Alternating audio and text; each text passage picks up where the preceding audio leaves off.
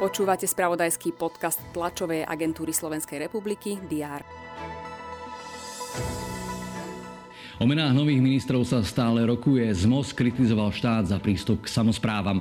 Romana Tabák chce byť starostkou starého mesta v Bratislave. Včerajšok potvrdil, že správy TASR sa oplatí sledovať a dnešok to potvrdí opäť. Vítajte pri diári. Predseda vlády Eduard Heger letí na otočku do Ríma. V hlavnom meste Talianska bude rokovať so svojím náprotivkom premiérom Mariom Dragim. Hovoriť budú hlavne o energetickej kríze a možnostiach jej riešenia.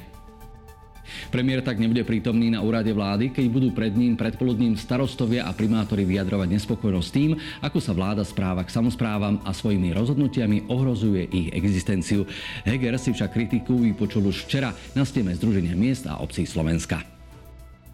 Očakávaná je tlačová konferencia vedenia polície. Policajný prezident Štefan Hamran bude s predstaviteľmi Národnej kriminálnej agentúry hovoriť o krajine krivých zrkadiel. Taký je názov tlačovej konferencie, ktorá sa začína o 11. hodine aj v online prenose TASR TV.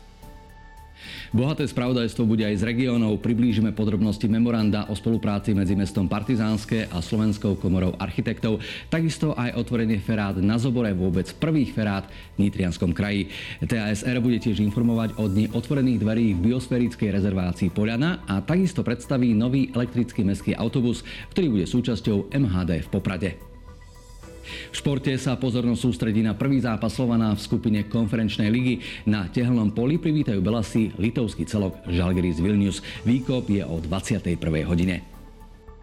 8. septembra má meniny Miriam. Ak nejakú poznáte, nezabudnite jej popriať všetko najlepšie. Robíme tak aj na diaľku z TASR. Pekný deň.